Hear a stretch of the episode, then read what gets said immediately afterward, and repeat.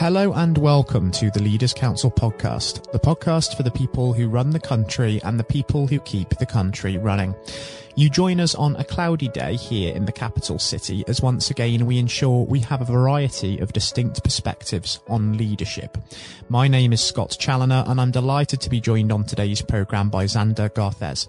Zander is one of the only flow state consultants in the world and CEO of Humans in Flow an altered form of consciousness where people acquire enhanced focus, immerse in activity and lose track of time, boosting creativity and productivity. Zander, very warm welcome to you and thank you ever so much for taking the time to join us today. Thank you very much, Scott. It's a real pleasure to be here with you. It's a real pleasure having you join us as well, Zander. Now, um, the purpose of this discussion is first and foremost to establish your take on leadership. So if we go aside for a moment um, to begin with and just look at that word leader in isolation for a second. I'm interested to understand what that word means to you personally and what a leader ought to be in your eyes. A leader is someone that shifts people's paradigms. If you're thinking in the context of a, of a company, a leader can show that work and pleasure are one and the same. And this is very not very uh, well understood because most people think I need to work and then with the money I can enjoy and have fun. But once you find fun in the work by being fully committed, seeing a bigger picture, seeing the the possibility of achievement, of realization of dreams, then it becomes in itself a source of pleasure. And research shows that people are happier during the time they are working than when they are having their free time. Free time, eh, most most people watch TV and they, they get bored, frustrated, time passes, it's Monday again, they need to work, and then they say, What, what did I do? So, understanding that connection is the work of a leader. And letting people open to new possibilities is by empowering them to come up with solutions. Because as a leader, people come to them and say, How can I solve this problem? I ask people that work with me to come with the problem and I request the solution. So it's a connection, very powerful connection. I think there's some incredibly important messages to take away from that for sure. This idea that people can really try things for themselves and take on their own form of leadership. I think that's incredibly important um, because learning through experience and trying things is one of the best ways that we can hope to develop. And of course, part and parcel of that as well is going to be maybe making one or two mistakes along the way. So it's important from a leader's perspective to make sure that there isn't a blame culture when those mistakes come around and to make sure that people are ready to embrace those as a learning curve. That's also incredibly important, isn't it? Yes, totally. People need to make mistakes to learn. And if we think about sort of your personal people management style now Zander in the context of, of course, your company, Humans um, in Flow. Um, what do you, um, how would you sort of describe your own sort of leadership model? I thrive on adversity, and I know that problems come with solutions. Sometimes it takes time to find a solution, but it's adversity brings us so many opportunities to see things anew. If you if you look back we only have computers nowadays. We all take for granted. We all have computers. But the war was the opportunity to bring computers to life because we had to decipher the Enigma machine messages and all that. And then the computer was invented for that, and now it evolved, and we have what we have.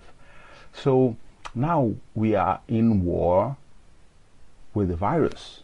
So can you imagine how many new things will come up that you don't even have a glimpse of what's possible? And I like very much the leadership style that Google has. 20% of the time that you have to work, you will dedicate to a project that you decide you will put your energy into. So, for example, if you have a very, very powerful idea, very interesting, and you go to your manager and you say, Wow, I want to work on this project. And I need five engineers to help me to put all this together, and it's going to be incredible. The manager might look at it and understand and say, Wow, this is really incredible. But I cannot give you five engineers. You need to pitch to all the engineers that you know or don't know your idea. If they want to join you, because they want to join you, that's leadership, you can have 5, 10, 20, as many as you want. But you need to pitch the idea, pitch the dream. So this makes everything change because it is leadership with joining forces. It's all about community, being together, and together we, we find solutions to any problems. Mm. I think you're absolutely right in what you say there, in the sense that this quite difficult and quite sensitive time has really forced the hand of business to innovate. So it's forced those business leaders to really step up. And your profession, of course, involves supporting ambitious business leaders and professionals to achieve that sort of ultimate performance by sort of learning how to almost reach the uh, the flow state in a certain way. Um, during this yeah. time where we've had a lot of period of self reflection, then um, have you found that there have been more people essentially coming to you for that little bit of extra guidance? Oh, yes, totally. One very interesting thing is that creativity is needed in all areas. Doctors need creativity, um, engineers, everyone. But it's almost impossible to teach someone how to become more creative. What was discovered is that you become more creative when you achieve this altered state of consciousness called flow or being in the zone. Once you're in the zone, you become more productive.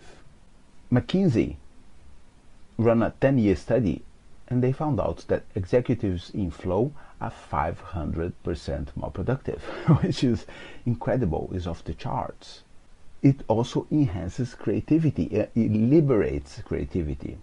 Some studies show that you can become from 400 to 700% more creative while in flow. So people are awakening for, for this possibility and training uh, how to become more creative involves getting into flow states. So there are many circumstances, there are many triggers that can help people get into that state of super focus, and we need that for this moment in time. And I think it's going to grow massively the awareness around flow. Mm. It certainly is um, important, of course, in getting the uh, the best out of people and allowing them to reach that state of creativity uh, where they can really express themselves fully. And um, interestingly, of course, um, your role involves working with some of these uh, professionals and helping them achieve that. But um, whereas you're inspiring these people in a certain way, Zander, through the work that you do, where would you say you have drawn inspiration from yourself as you've sort of developed through uh, your career and gone on this journey of your own? Ah, there's one in particular called Mike Harris that uh, he taught me how to pitch, how to introduce an idea that's clear and interesting and seductive in a way. So he created three multi billion pound companies, which is very rare to find someone like that. And uh, one of them you probably know, First Direct. So you would bank through the phone, over the phone. Uh, another one, it was Mercury Communications, another one, Egg. And he, first of all, he had just an idea First Direct, how to bank over the phone. So he went pitching bank after bank after bank. They all thought he he was not having a good idea. It wasn't good, and he kept pitching. And then finally he found a partner and put the structure together, and everything else is history. So he taught me how to structure my thought, to introduce ideas, because we need to be bold enough to come up with new ideas, and not everyone will understand it. So this was very, very powerful. And someone else that is really impacting me and also the world is uh, Peter Diamandis, creator the, of the X Prize. So he is fascinated about space travel and all that, and he was still expecting that NASA would maybe create some um, space tur tourism, yeah. So we could go on orbit and maybe go to the moon or something. And NASA wasn't doing anything because it was a big company, and he decided to create a challenge, and he offered ten million dollars to the per first person that would be able to go into orbit with a spaceship, come back down, and then with the same spaceship go up again and come down. And uh, I think was 16 companies invested a lot of money, around hundred million together, to to create one uh, project that would be able to do exactly what he wanted and then the winner of the prize sold the rights to Richard Branson, and now Richard Branson is heading the space tourism. So you see, challenges, when you create a challenge and you have a prize, it's very seductive and it can really change everything that you, you imagine in terms of the future. So bold requests and dreaming the impossible, well, now is the right time to move these ideas forward because if you can dream it, you can do it. it's an incredible message to take away uh, for those tuning into this. Be willing to, of course, dream big and chase those dreams because, especially at a time like this where there is that need now to adapt and innovate, people rightly, as you say, are more willing to listen to these ideas. And if we think about that and address what the future now holds for yourself, Zander, and for humans in flow going forward into the uh, the next 12 to 18 months, as we embrace the challenges of the new normal that has been brought about by the COVID-19 situation, situation. What's next for you and your business, and what do you really hope to achieve? Well, the future looks very promising. I'm training new consultants. I'm also in conversations with uh, an expert in franchise to to format the, the, the service of coaching flow state into a franchise, and I think there are lots of new opportunities in the marketplace and people can take advantage of it. Uh, for example, now a few days ago, I was thinking of circumstance that a lot of people need to be indoors, and sometimes they have the kids around, and it's not the office environment. So, what if an Uber car that may be around you already because they're all over the place, they have no clients, you, they can charge you to sit down on a parked car close by to your house and then you spend two three hours there of silence and quiet time doing your work on your computer and you become productive and then you go back home and the uber driver doesn't spend any petrol and charge you for the time that you were in the car. So things like that, or perhaps now pubs could have a, an express line. You grab your drink, grab your bottle of wine and your glasses, go uh, scan uh, the, the bottle and pay with your contactless. You don't need to talk to anyone, don't need to shout, don't need to get close to anyone, express line, bang. So many other things like that I think will be appearing. And will surprise us. Something very simple, but uh, well, the future will tell certainly sounds like exciting times um, as of course you get to grips with helping people adapt and um, innovate um, into the future as we adjust to the uh, the new normals and uh, and you know given how interesting it's been having you discuss some of these um, issues with us on the uh, the program today and some of these plans I think it would be fantastic to catch up and have you back on with us in future just to see how things are getting on in a few months time and maybe talk about some of the exciting projects that you have helped um, people with. Oh yes that would be fantastic. Thank you I think so as well, Zander. It's been a real pleasure having you uh, join us today, of course, and I thank you once again ever so much uh, for the time taken to uh, join us on the programme. And most importantly, until we do speak again, do take care and do stay safe with all still going on. Thank you, and all the best for you. Have a good day. That was Zander Garcez speaking, one of the only flow state consultants in the world and CEO of Humans in Flow. Coming up next on today's programme, I'll be handing over to Matthew O'Neill for his exclusive interview with former Education Secretary Lord Blunkett. Um, Lord Blunkett is today an active member of the House of Lords, the chairman of the Leaders' Council of Great Britain and Northern Ireland, and a prominent former Labour MP and Secretary of State. Despite being blind from birth, Lord Blunkett became one of the most prominent politicians of his generation, holding a number of senior positions in Tony Blair's cabinet and serving as the MP for his Sheffield, Brightside and Hillsborough constituency constituency for 28 years. He was elevated to the House of Lords as Baron Blunkett of Brightside and Hillsborough in August 2015. And I hope that you enjoy listening just as much as Matthew relished the opportunity to speak with him. All of that is coming up next. Lord Blunkett, welcome.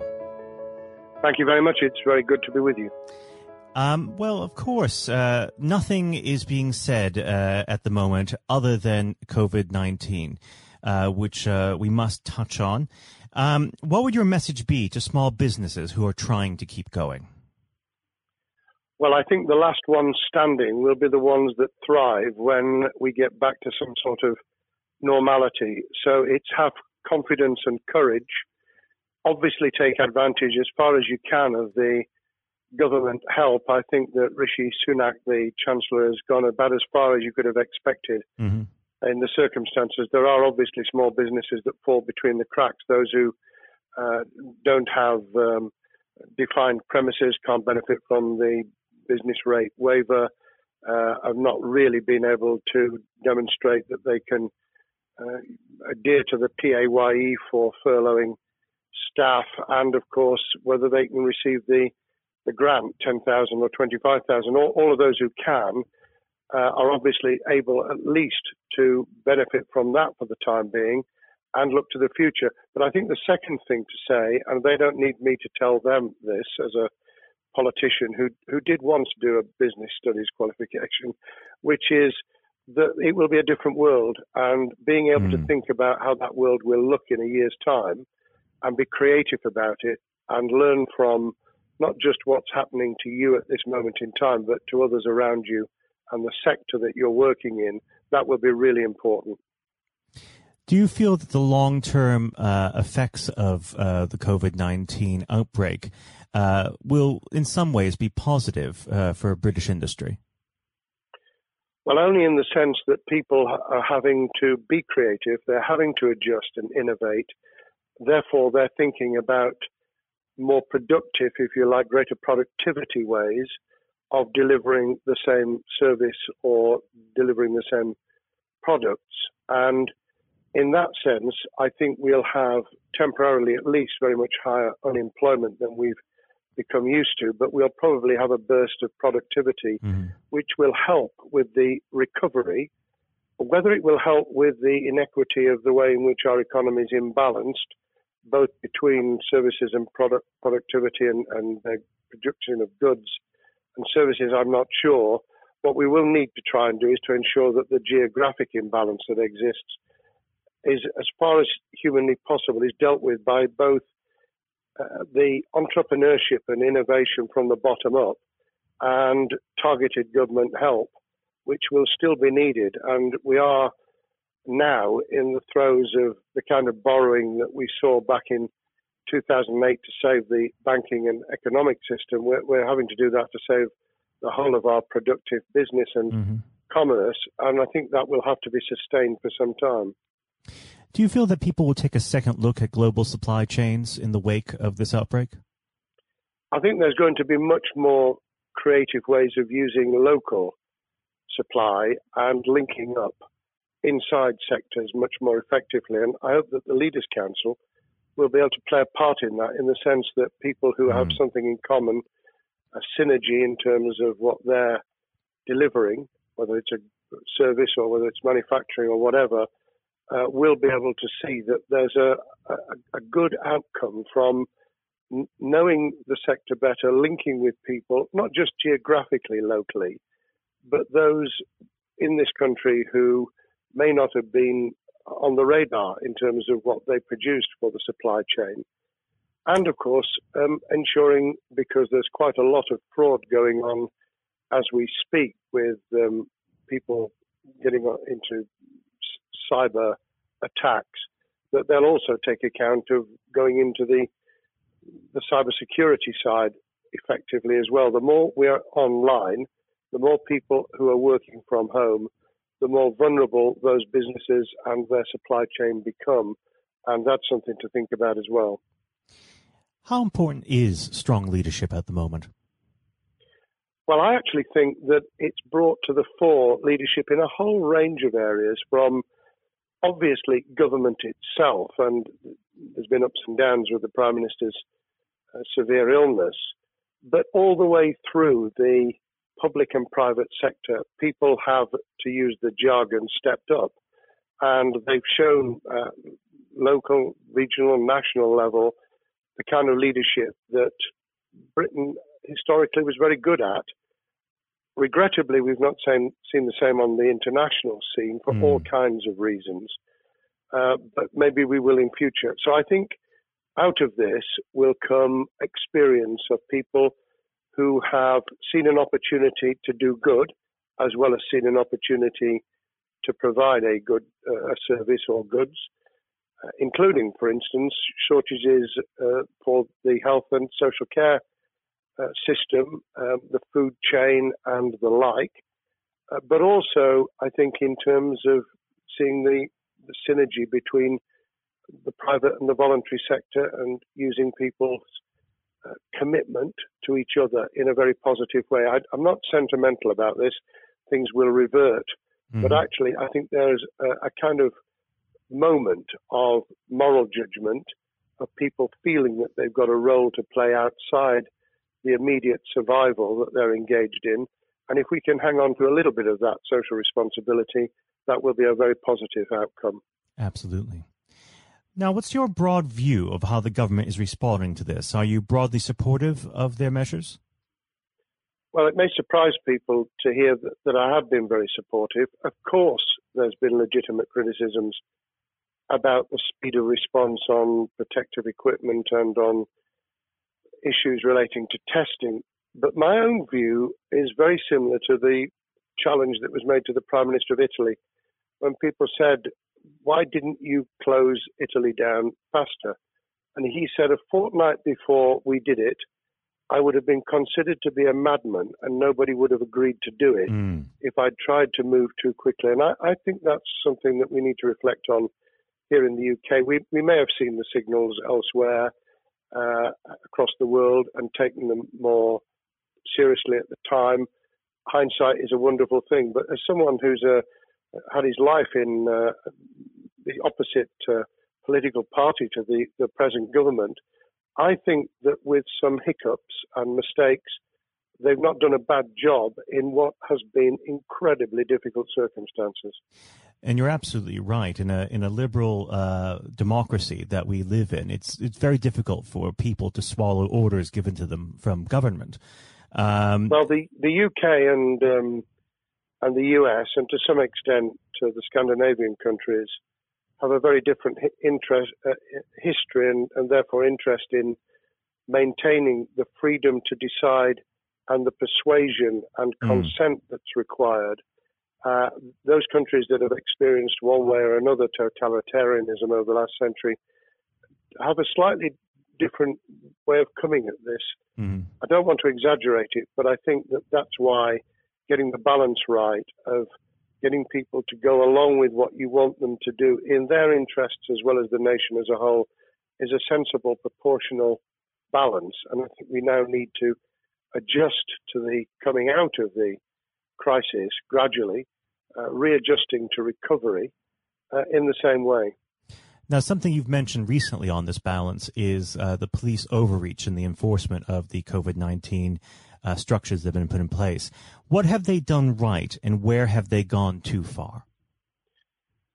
Well, I think that they were interpreting what was not necessarily as clear advice as it might have been for all kinds of reasons, because people were feeling their way.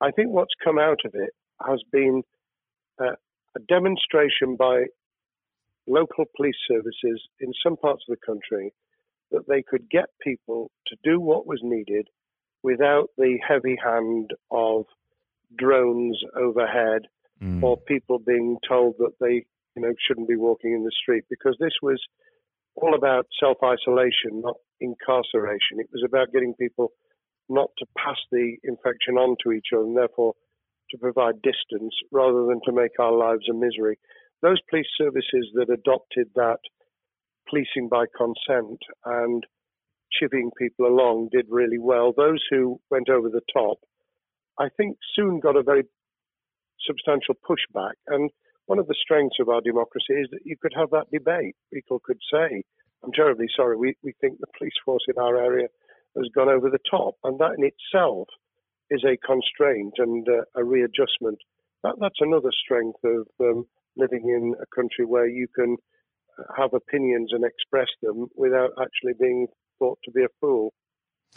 Now, of course, uh, the government has faced criticism uh, that they were slow to react, uh, and Boris Johnson wasn't present at the early COVID 19 COBRA meetings. Now, uh, number 10 has claimed that this is normal practice. Uh, the health secretary often chairs COBRA meetings uh, related to health. does this tally with your experience as a Secretary of State, or would you have expected the PM to be more hands on during the initial stages? I think different prime ministers do have a very different style. And Boris's style, which I think will now be considerably adjusted, was very swashbuckling. In some senses, delegating is a good thing, uh, as every leader of every business or public service knows. Those who try to pull too much into themselves end up with a massive bottleneck, uh, great uh, failure of trust and the inability of people to show what they're worth and to, to demonstrate their capability. So I, I, I'd be very wary of jumping in and saying he was wrong to delegate the essential Cobra meetings. What I was surprised about was that he didn't um, chair the first couple because mm-hmm. my experience with Tony Blair for the eight years I was in cabinet was that Tony was a great delegator, but he would get a grip to begin with, watch what the difficulties were, and then give people direction and confidence to be able to get on with it. So looking back, I think Boris himself probably thinks, God, I wish I'd spotted the signals from elsewhere in the world more rapidly and I'd just been there. However, this also raises another issue. All of us in positions of leadership need good teams around us. Mm-hmm. I think after this is over, he will be assessing those who really did step up and those who demonstrated their inadequacy. I think we'll probably end up in a year's time with a much stronger cabinet than we have today. Well, absolutely. And of course, uh, we've seen a, a significant uh, drop in the visibility of uh, certain special advisors like Dominic Cummings uh, during this uh, entire period. So it'd be interesting to see how that pans out. Um, well, now- it's certainly readjusted the role of those behind the scenes with those who should be taking the decisions having received advice. Obviously, there's been a complete transformation in the profile of experts, if I might use that term, who'd previously been denigrated. Mm-hmm. Scientists, medics, people with behavioral science uh, understanding. My only criticism was were we getting wide enough advice? Were we narrowing it too much to a couple of key centres in London. But that's because I've always been adverse to everything being London centric, I think there's great expertise, wisdom, experience out in the sticks, and uh, we should use it. Uh, rightly so. Um, now, was part, pandemic planning part of your time as a minister, particularly perhaps uh, when you were Home Secretary? Well, it was, but it was on the back of risk arising out of counter-terrorism measures. Right. Uh, I was the Home Secretary for three months when the attack took place in September 2001 on the World Trade Center and beyond. We did an enormous amount of uh, scenario planning, both desktop and, and real. On the back of that, it was very heavily orientated to future developing terrorism risk. I certainly got involved with talking about pandemics. I remember being at a seminar in Edinburgh where the university there had done a lot of work itself on the issue of pandemics. And of course, we, we saw SARS and other things emerging. I, I think it would, people have criticised the government for not picking up the report from 2015, five years ago. I think that what happens is human nature kicks in. You deal with what you're immediately faced with. Mm. You you can you can sponsor reports, this is true of business planning, of course, as well, and scenario planning for what business continuity will look like, recovery plans for business, what will happen if um, there's a cyber attack, what happens if there's an energy sh- uh, shutdown. Um, these kind of things you, you can look at, but you're immediately turning your eyes to what's in front of you. And had we picked up a bit more on the danger from Ebola and SARS and what have you in the past, then we might have said, what if something hits us in the developed nations that we don't have a vaccine for, mm-hmm. that we can't immediately whisk up uh, protective materials or equipment or, for that matter, medicines that help with recovery, all of which we now see are a danger. I think this will make an enormous difference to the planning for the for the years ahead.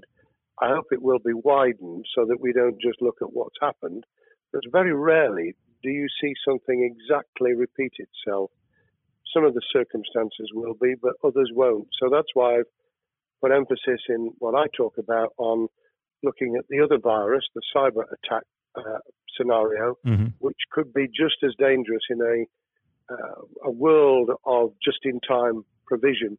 One of the miracles of uh, the modern developed world, except for the very poor, has been the distribution of food. A lot of it on computerized, uh, technologically advanced systems, if that were to come down, we'd be in real trouble. So I think we need to think those sort of scenarios as well. So have a full plan across uh, both sectors: uh, biological warfare, pandemics, and uh, cyber warfare.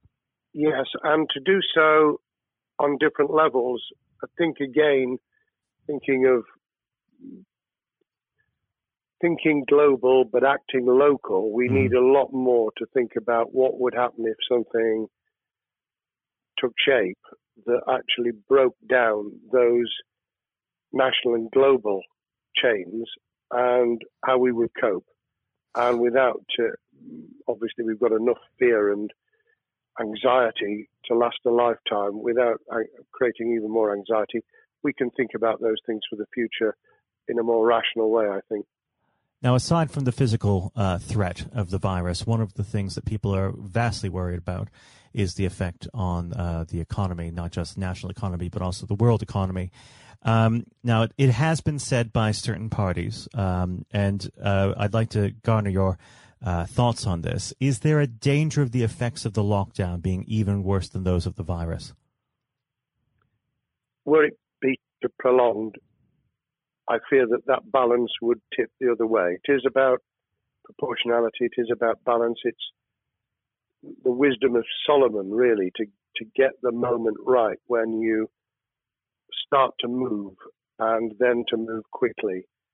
There's no doubt whatsoever that we are stocking up, not just on the economic and employment front, which will be devastating enough, but on the health and social well-being front, enormous challenges, and they will need careful handling because there's a lot of people whose lives, for a variety of reasons, are at risk in the future on a scale that we've been dealing with over the, the um, immediate handling of the pandemic, concentrating really hard on those affected by COVID 19, those sadly who have died or been seriously incapacitated, that will roll over into the economic, the social, the mental health and cultural well-being of the nation, and that will need all of us to pull together as well.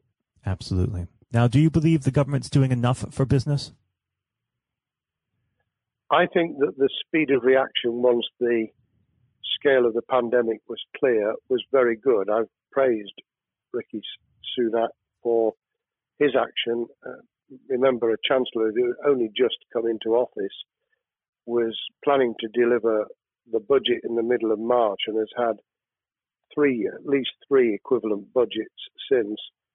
I think he's handled it very well. Understandably worried now about what we're doing to our economy. The level of borrowing is sustainable because of low interest rates, but it reaches a point, of course, where it tips over so that you can't then do the kind of structural investment requirements that the government were laying out before and in the March budget.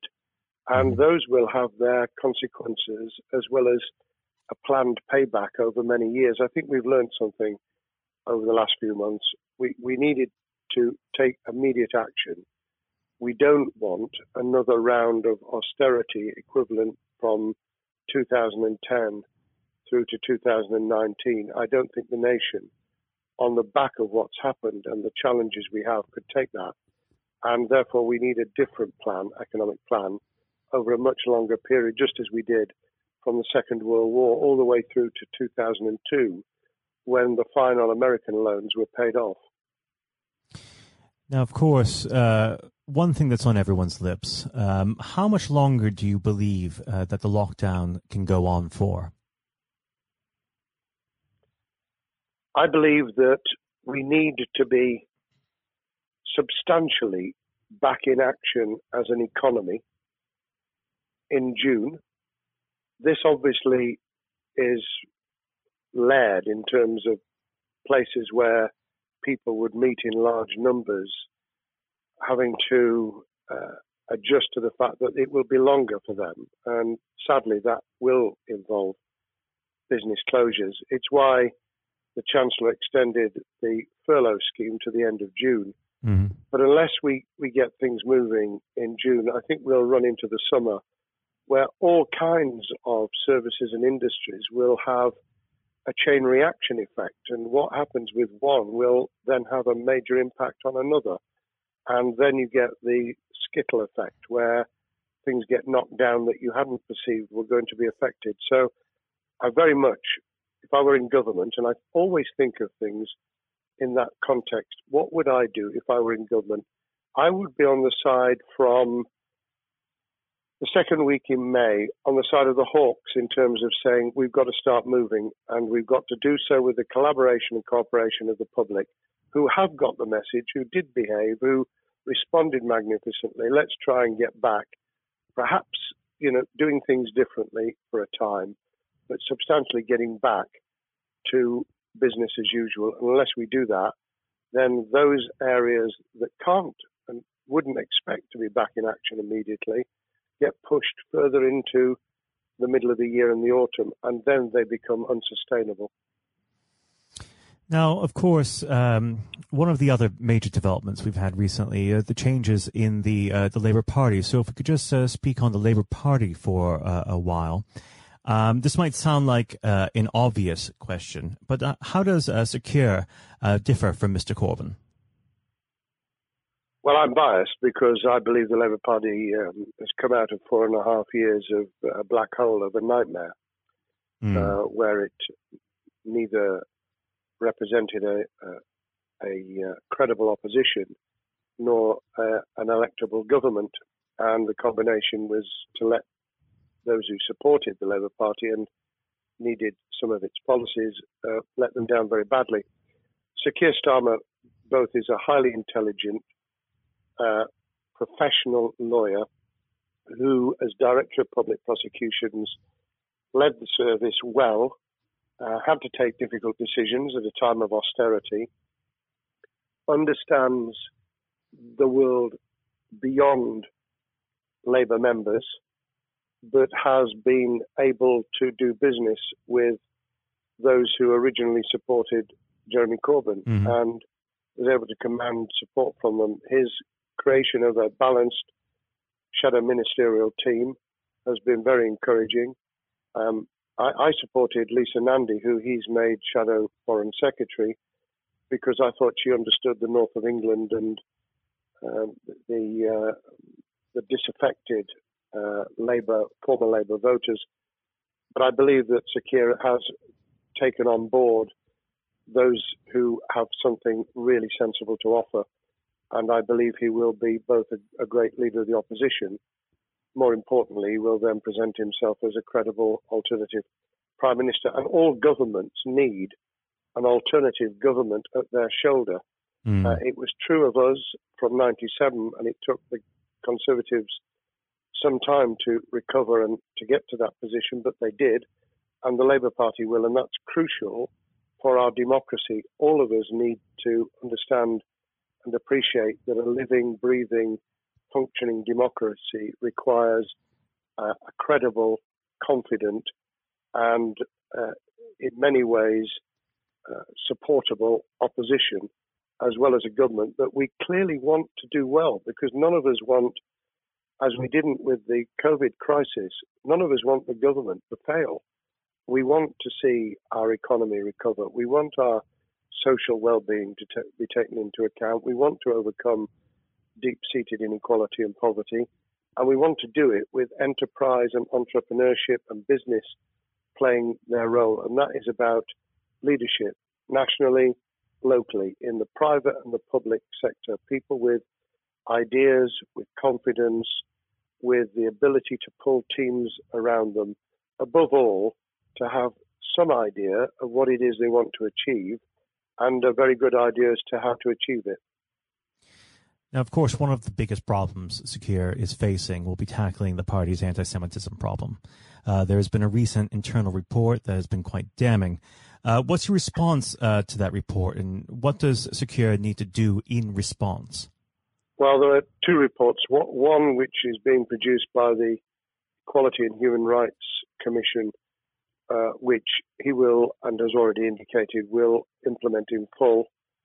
The second was a leaked report put together by the supporters of Jeremy Corbyn, 800 pages of private uh, interchanges on social media, which he has, uh, Keir Starmer set up an investigation to identify uh, who did it, who leaked it, what the content was, does it have any salience and lessons for us, and where necessary, action will be taken. So I hope that uh, as he moved very quickly to reassure the Jewish community, so he will be able to take the necessary steps to back up that reassurance with the kind of actions that says that this was a blight on a historic great political party that all, us, all of us were ashamed of we've been able to put that behind us and to move on to facing the future with confidence. What's the one king, uh, key thing that Sir Keir needs to do to restore Labour as an election winning party? I think Sir Keir Starmer's major challenge is to convince sceptical voters that Labour has not only reverted to a party that they can support because they can see it acting developing, presenting as a credible alternative government, mm-hmm. but also that the lessons have been learned from the fiasco from 2015 onwards. In other words, there have to be very clear signals of substantial change, not just the right words, not just reassurance that we're not uh, going back to some of the crazier uh, policies, but actually that we've understood why the electorate rejected those policies so substantially in December 2019. If people get that message, they'll understand that the Labour Party has changed, as it did in the 1980s and early 90s, to become the electable government with the greatest majority in historic majority, even greater than 1945, which I was privileged to be able to take advantage of in 1997 when I joined the cabinet. Now, I know what your answer is going to be to this question, but uh, indulge me. Um, do you think Keir has what it takes to be PM? Yes, I do. I think he has the background, he has the experience, he has the professionalism, he has the forensic uh, mindset, and he has the confidence to have put a team around him which will ensure that it will work. And those elements are true of all leaders ideas, the ability to build a team, to have confidence in that team, uh, and to be able to demonstrate leadership in practice, sometimes at the most difficult times. And, you know, the Leaders' Council, those sharing their thoughts with uh, uh, the kind of thing that we're doing now uh, with uh, a podcast, but also joining us in linking up in that network of people who can support and help each other and learn from mm-hmm. each other. That is what needs to be done in politics as it needs to be done in business. Thank well, you very much indeed, Matthew. Well, really thank you for coming on the uh, the program. It's been a, an absolute pleasure, and I look forward to speaking with you again. Thank you very much, and good luck to all those listening in what has been a nightmare scenario. Good luck for the future. Have courage have confidence, and yes, listen to those who know more about business than I ever will. Thank you, Lord Blunkett. Thank you. This has been the Leaders Council podcast. Thank you for celebrating excellence in leadership with us. I've been your host, Scott Challoner. Until next time, goodbye. Thank you for listening to our podcast. The views expressed within the podcast do not reflect the views of the Leaders Council of Great Britain and Northern Ireland, its parent company or subsidiaries, members of staff,